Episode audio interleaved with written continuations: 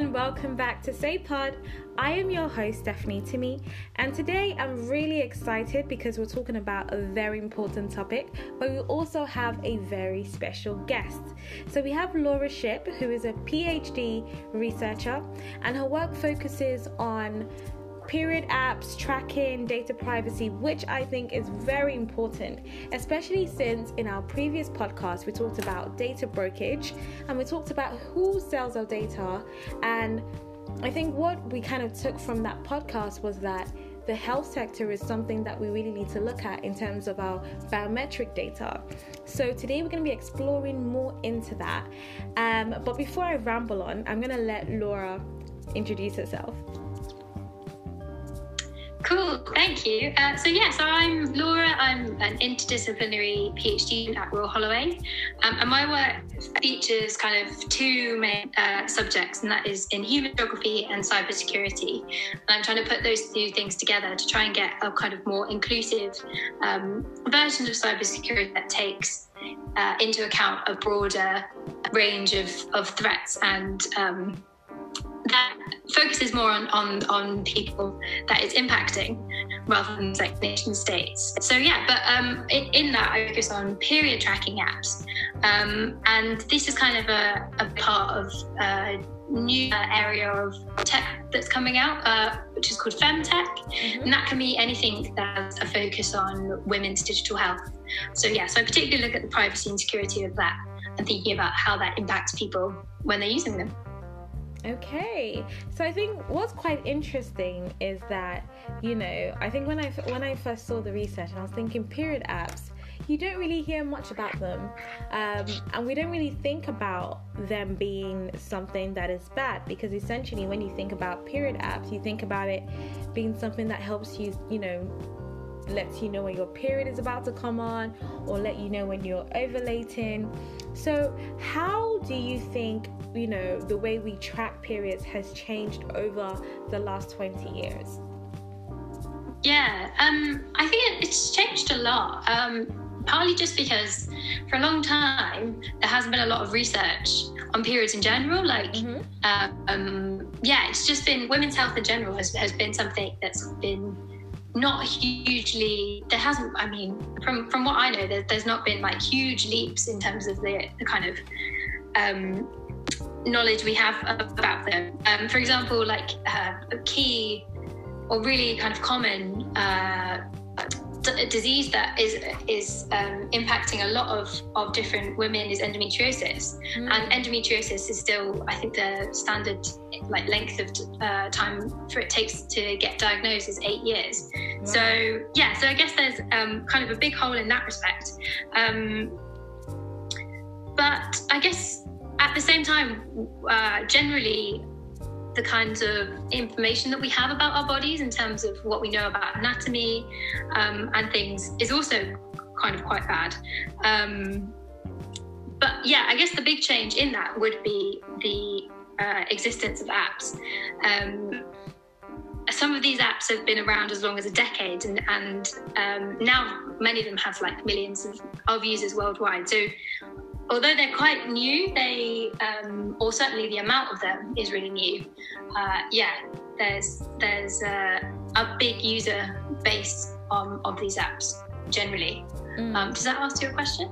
Yeah, I think what I like that you said is you know you kind of highlight the lack of research in women's health in general, which can also explain why when we think about period apps, we don't also think about the data privacy side of it because yeah, definitely. You know, we haven't gone that far in thinking. Now, what I'm also quite interested in is what made you um, research this particular area because I'm not sure, but you know, with what you said about there being very limited amount of research in this area, I can understand that it could be a little bit more difficult to research in other areas. I might have like a more stronger wealth of research. So, what made you interested in researching about period apps and, in particular, their data privacy? Yeah, I love talking about this because, um, yeah, this is where I guess all my enthusiasm comes from. Um, basically, um, when I started this PhD program, um, I, I, had a kind of basis in lots of different aspects of cybersecurity, and within that, I noticed that there was often focus on um, kind of yeah focus on protecting big organizations or nation states um, and it's always about kind of big um, or commercial interest that, that uh, security was supposed to be protecting. Mm-hmm. Um, and that comes partly from like the technical aspect of security. Um, but like alongside that, I did a, a, course in gender and sexuality, and one of the things that came up in that was kind of um, around contraceptive and contraceptive use, and um, we talked a lot about that in terms of like bodily autonomy, um, and yeah, that your ability to can kind of know what's happening in your body um, and that kind of stuff. Mm-hmm. So, um, and the kind of third aspect of that was finding um, that when it came to research about kind of, like I said, like kind of women's health in general, but then also within the security space, um, you know, there's a wealth of, of, of information about health apps, but I saw that period and uh, anything with a kind of femtech angle was very different from that. Mm. Um, so yeah, so it was kind of those three things, kind of like finding lots of issues with the way uh, I saw cybersecurity at the time, and then doing this other course in gender and sexuality, which kind of got my interest running in that space and then also looking at this kind of health space and finding that as you said there's just no research really on on period trackers. Yeah. Um, and, and what i find really interesting about period trackers is um, and what makes them different from just general health apps is the kind of collection of information that they well yeah that they collect. Um, so alongside the kind of generic health stuff like you might add aspects of your diet and your sleep and things alongside kind of personal information like your date of birth. You add things like your sex life and when you're having sex, like yeah. um, lots of different aspects about that.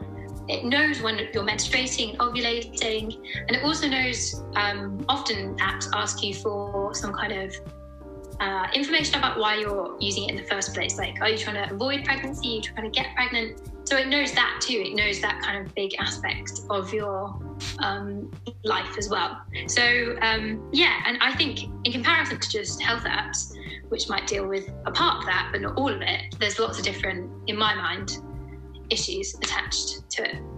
Hmm.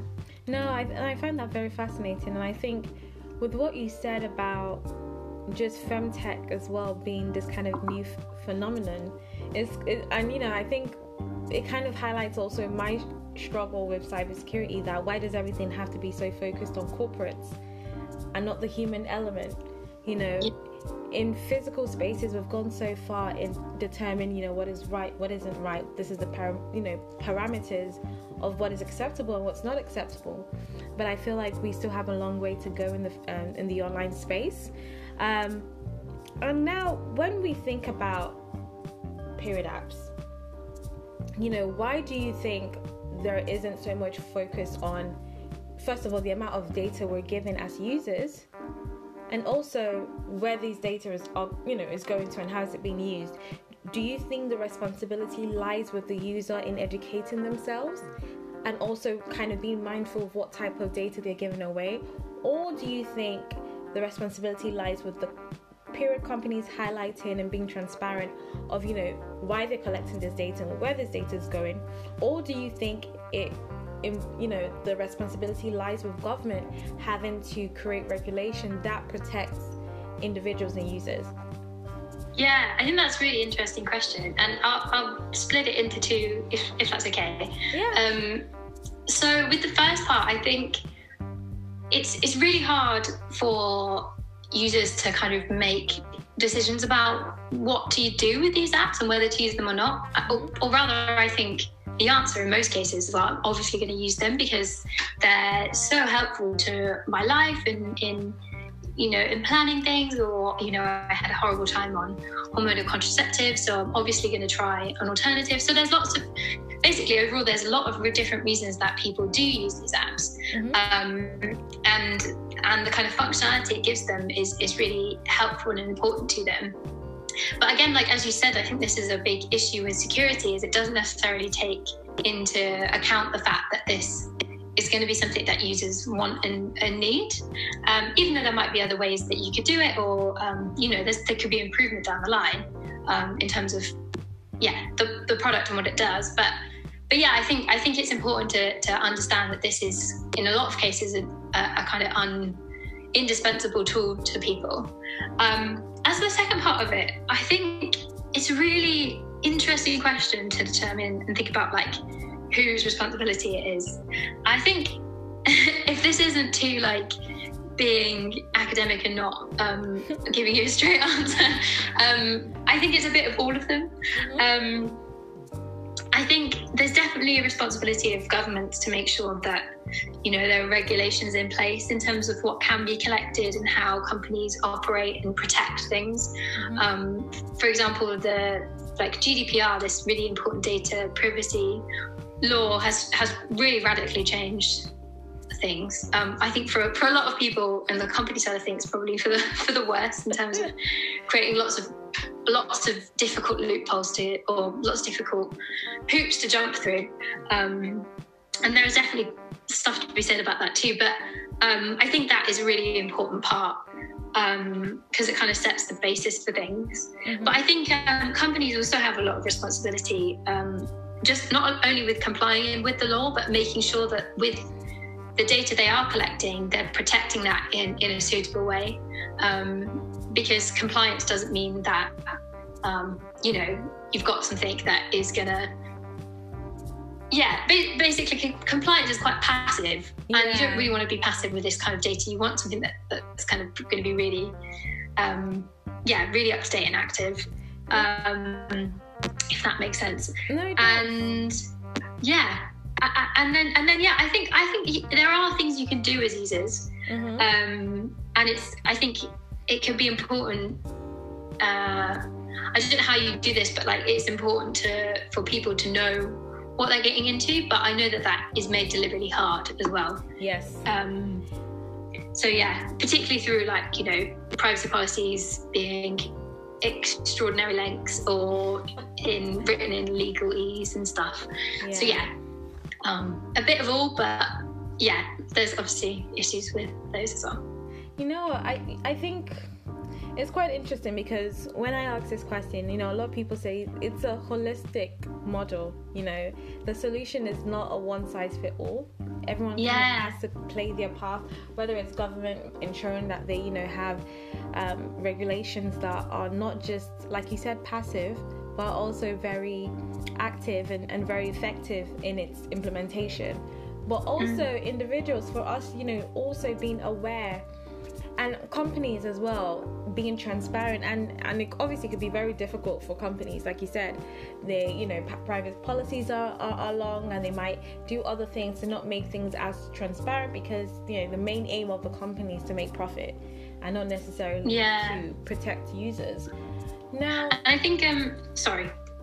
No i was just gonna say um and because of that i think what individuals also need to do is if you feel like a company is um, doing unethical practices, you are covered by law. You know, by the GDPR, like where does this activism come from? I feel like it also has to come from the user as well, unfortunately, mm. because who's going to have your best interests is ultimately going to be yourself in this position. And the government have given you tools even though you know the issue as well is like with the GDPR is some companies tend to just do the bare minimum to, for it to be like a checklist, but they're not actually being effective with the um, policies and with the information security systems that they've put in place. So I think we as users we need to find a way to kind of have like our user activism where we are demanding our rights and holding these companies to you know accountable by using the law as our arms. But yeah, I think um, I feel like I should, should say as well. There are some companies that that um, try and maintain like as much transparency as possible with within this sphere, which is really cool to see.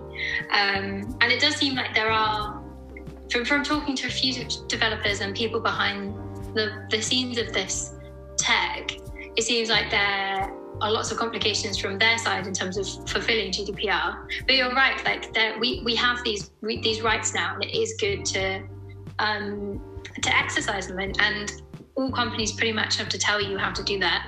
Um, whether they do or not is a different matter. But um, yeah, you should you should have um, have the, the tools to do that and, and, to just kind of outline a few of them. There's like yeah, you can put in data access requests to find out what um, companies know about you um, and what data they hold. Uh, you can get uh, data erased or deleted, and you can get data altered if you want. So that's yeah. I don't know if that's helpful to state as well.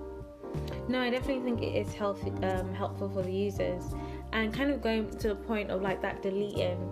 Um, the company that was on our podcast last month what they do is they essentially delete your data from companies like you don't want your data to be there on and it also highlights and gives you like a picture of how far your data has gone and who's been sold who has it been sold to which I oh think, wicked which I yeah which I think is actually quite useful because you know it would be cool to see you know where your data has been sold. I know there is a website called um, Have I Been Pwned, and that kind of shows you um, where maybe your email might have been compromised due to data leakages that might have happened in companies that your email account is kind of linked to. So that's also yeah. another important point. So now, kind of like going back um, to the point you said about terms and conditions and companies kind of creating these legal terms and putting it in languages that are difficult for people to understand. You know, how important is it for us to read terms and conditions? Um, and especially since, like you said, you know, some of these documents, one, they are long, and two, they could have language that people might not understand because it's legal terms. Um, do you have any tips on ways that they could read these terms and conditions in a much easier way? Yeah. Um, well, one of the things we looked at within um, some research we did recently was uh, how readable and understandable privacy policies of period tracking apps are. Mm-hmm. And on the whole, we found that most of them are, in fact, pretty much all of them have something wrong with them, whether that is kind of, yeah, as you say, too long. Um, but a lot of them uh, kind of um, use the term obfuscate, so kind of hide things um, within their policies just to kind of, from a legal perspective, cover all of their bases. But it does mean when you're trying to read it and decipher what's happening within the policy, um, it can be really hard. Um, and, and, overall, we found that no policy really kind of fit. Uh, had a kind of happy medium between being long enough to cover everything that they should, like those GDPR aspects we were talking about earlier, um, you know, data collection, how to con- kind of contact the company. Few of them had all of that stuff and were also providing it in a clear and accessible way. So I guess there's there's definitely that aspect of it, which means that yeah, if you're trying to, if even if you are reading them, it can be really hard to know what's really going on. Mm. Um, but in terms of things that could be helpful to look out for, um, some policies have a summary at the start, um, which can be a really good way of, of seeing what's going on at a glance without having to delve through the uh, yeah more complex areas um, later on. Uh, and another good place to start is, is just to jump straight to data collection, which should tell you a bit about yeah what they what they've got on you. Um, that makes it sound like way more sinister, but you know what they are collecting, um, and if you can, also third parties, so you can see where that's going. Um, and some policies also have keyword sections, which can be really helpful in terms of deciphering what is going on. Um, because in, in, in aspects like third parties, sections of policies, lots of the words they use, like um, device identifiers, which is a kind of piece of technical information uh, that links, uh, is, is unique to your device. So it's a way of kind of following you around the internet, if you will. Um, yeah, that, that can be hard to, to know about if unless there's a some kind of bit of information about that as well. Mm. So yeah, so those are kind of three areas to look at. Um, but yeah, on the whole, they, they can be really bad to be honest. Um, and that's because they're also they're, they're, legal documents alongside being something the user is supposed to use, which I think is a bit of a problem, really. Yeah. Yeah. And I, think yeah, because especially since when you look at those uh, privacy policies, a lot of them could be easily um, done into a mini summary and in a language to you know that's easy for the users to say this is what we're collecting these are the reasons why we're collecting it and this is where your data is going because essentially that's all you want to know you know why are you collecting these specific data that you're asking from me? And where is my data going to? And how long will it be stored? And just things yeah. Like, you know this little things like that. I think it could be easily just said in like a bullet point. Um, but then it kind of leads me to my next question. And this is kind of going back to the point when we're, you were talking about GDPR, and you said that you know when you spoke to developers of these period apps, a lot of them said that you know it was very hard for them to comply with the GDPR. Um, and I've also heard this from other developers that there is this talk of war um, between period apps offering free services and making profits, essentially, and how you know, where do you think the balance lies between those two? Or where do you think are the difficulties in developers complying with the GDPR when they're working on these type of apps? Yeah, I think that's a really interesting question. And I think there's like possibly a few different ways of of, of balancing this and maybe coming up with some solutions. Um, I think I think that they all have have their issues still, but I think one way of, of potentially doing it is having some kind of publicly funded um, app yeah, or software that is is kind of coming from money that isn't profit driven, if that makes sense, or like the aim isn't profit driven. Um, and and where I've kind of seen this work well, um, in fact, I think it, it's great, is um, in Berlin there is a, a, feminist collective called Bloody Health that have uh, developed this open source, not for profit, um, transparent period tracker. Mm. Um, and they did that through a pot of money that uh, a kind of grant scheme that the German government was running. Um, so I think that worked really well, kind of having and, and, and seeing more kind of publicly funded software could be really cool. But obviously, the flip side of that is that if you have a government that's not going to want to put this money into this kind of stuff, or you know, you have to be careful that then that's not kind of you know, like I, am sorry, I've kind of gone off on a tangent there, but I mean, like track and trace in the UK is was found um, not to comply with GDPR, for example. So you have to also make sure that, yeah, governments are complying when they develop, if, if they're funding this kind of software and developing it. And also um, that there's no kind of uh, control or uh, government intervention in that software development as well. Um, but yeah, and then I guess the other option is to have something that could be um, part of healthcare provision. Um, mm-hmm.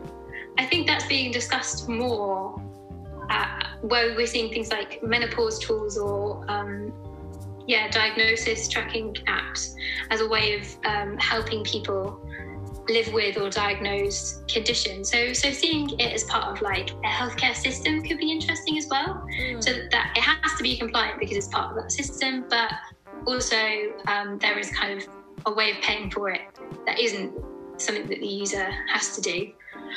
Um, yeah, and then I guess like on a short term kind of basis, um, subscription services are, are, quite a good way of of making sure that that's not the case because you're, you're funding it with your money, not your data. Mm-hmm. Um, whether that works in reality, there's there's kind of research on that, but um, certainly from what I've seen in the period space, that seems to be a way of protecting protecting your privacy a bit more. But obviously, there's a cost attached to that. So yeah, um, I don't know if that, that was quite long winded, but I think, yeah, there's lots of maybe different alternative uh, solutions. Yeah. No, no, no, I appreciate it. Even um, with, I had no idea that Germany, um, the Germany government actually funded an open source. So this this is also very important for those listening who might be thinking of developing um, an app or period tracing app that doesn't infringe the rights of his users. So that's quite important to know. Um, yeah. Now, I wanted to kind of ask. I wanted us to kind of move move away now and kind of dive more into the academic side of things. So, I know you've done a lot of research in this space, but which research would you say has impacted your thesis, thinking about this area the most? Yeah. Um. Wow. Oh, it's hard. To, it's hard to pick so many. But um, I think when I was first coming to the area, mm-hmm. I found some such cool research that was being done in the kind of privacy rights space. Like so, organisations that work on this issue. Um, yeah, kind of trying to, to raise awareness about it and, and conduct their own research, given that there wasn't anything else. Mm-hmm. Uh, there wasn't anything in the kind of um, academic space. Um, and some really cool ones of those. Um, there's this really great group called Coding Rights, okay. and they did this little um, for this piece of research about um, different apps and some of their privacy policies and practices and who some of their funders were. Um, for example, um, uh, so so PayPal's one of PayPal's co-founders, Max Levchin, mm-hmm. I hope I'm saying that right. Um, he is one of the co-founders of a period tracker and a whole kind of period fertility uh, assisted fertility company now. Wow. Um, so just things like that, like them pointing out those kind of links was super helpful. Um, and then there's also um, Tactical Tech did a report with a group called Arrow for Change, which is like reproductive rights group. And again, they did a really cool piece of research about about this and um, doing some investigative stuff into where's where is money coming from. Um, so yeah, so that group of kind of research has been super helpful for me. Um, otherwise, again, when I was first coming to the issue, um, there's a researcher at Cornell called Karen Levy, mm-hmm. uh, whose work I found um, on intimate surveillance. Okay. And this was just like, yeah, really cool area um, to come across. And so thinking about the ways that uh, our relationships and intimate experiences are being kind of mediated and surveilled using technology. Um, and and there's kind of, she uses some more kind of, oh, I don't know the word, like, uh, scary example, shall I say, of like stalkerware and wow. um, that kind of stuff as well, or like sex tracking, but wow, um, where someone else tracks, or, or like where there's like these apps that have like horrendous names where you can track someone else's period and if you have like more than one person on the go you can track multiple periods. It's very oh wow. Um, so like yeah she, she pointed me to all of that kind of stuff which is really cool. Um, oh, and there's really another really cool person called Mary Louise Sondergaard, mm-hmm. um, who does loads of kind of like work on design and um, yeah, and, and yeah, I just found I found her work really helpful too. I should probably stop there, otherwise I could go forever. No, these are pretty cool. I think um, also if you can like send these lists, we can also attach it as part of the period, um, the period podcast, so that when people go okay, to, cool. to um, listen to this, they can also kind of see the links that are mentioned.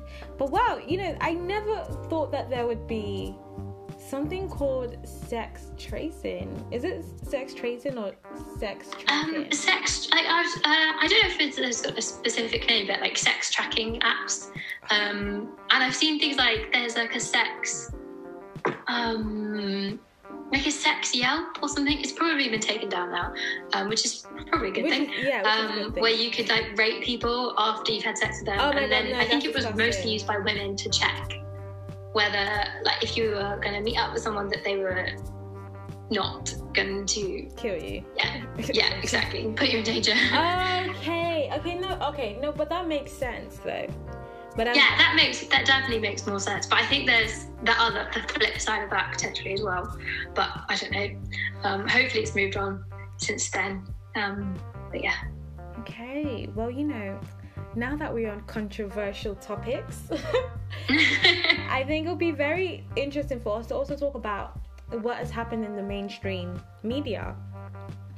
Um, and I was kind of like looking when we're having, you know, before this podcast, I was thinking, let me see if there's any controversial article out there about our favorite, you know, period apps. And mm. one of like um, the articles I, I saw, and this was in 2019, so uh, things would definitely have changed since this article. Just want to mention that.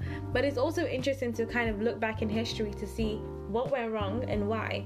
So, this article um, looks at period tracing apps and saying that they had a, um, there was like a data sharing with Facebook.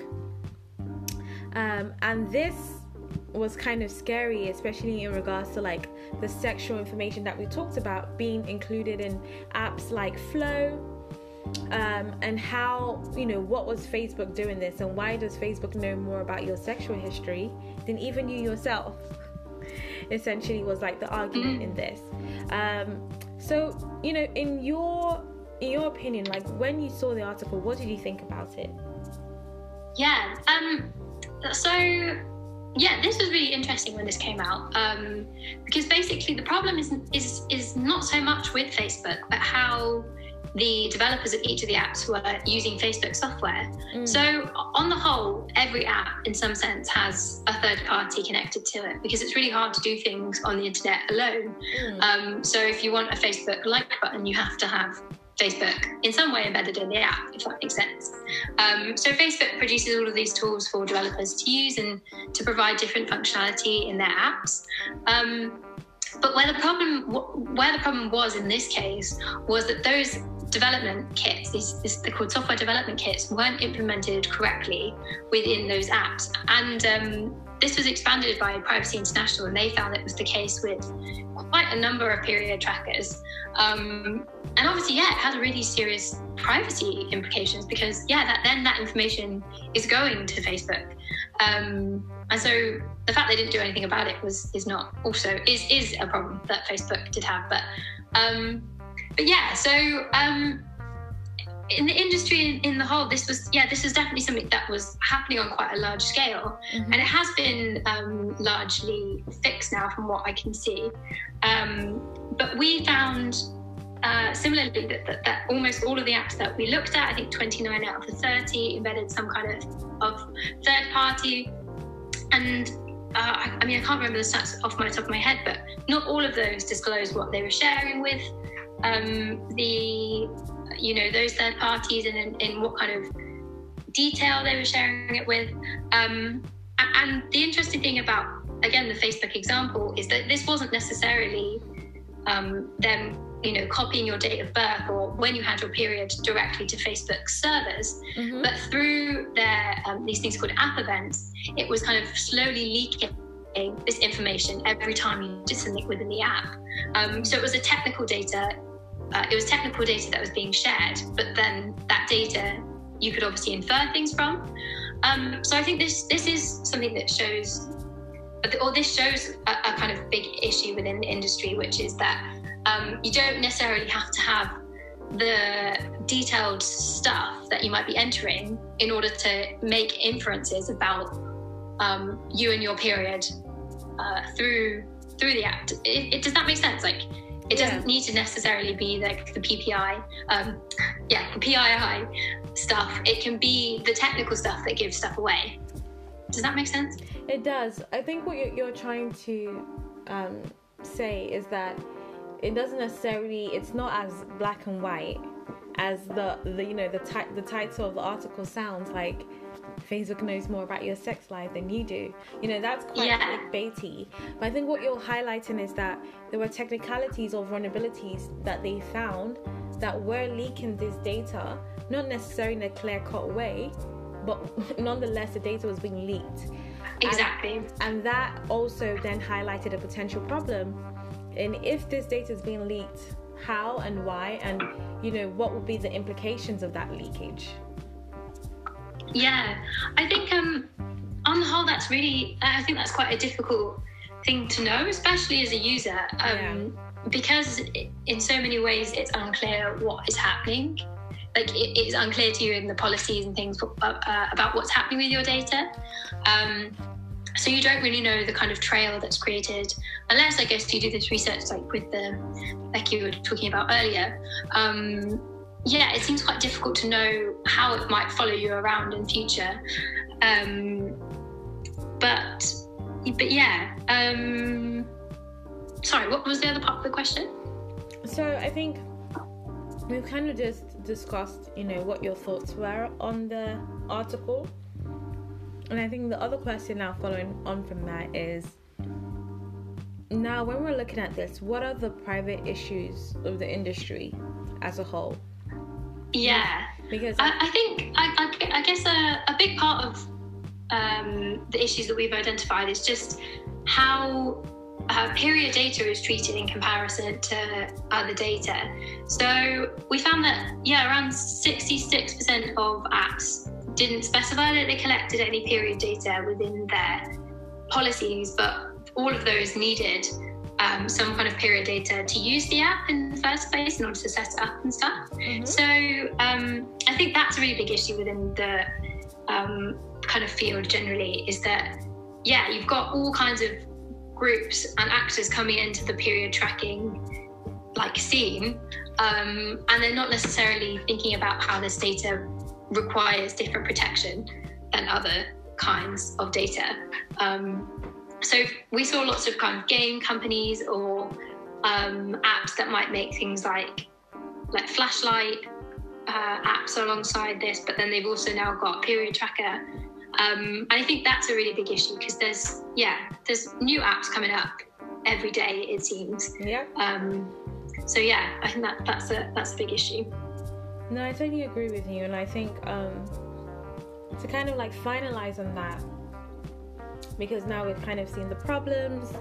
Um, what who are the organizations? I know you've already mentioned them some already.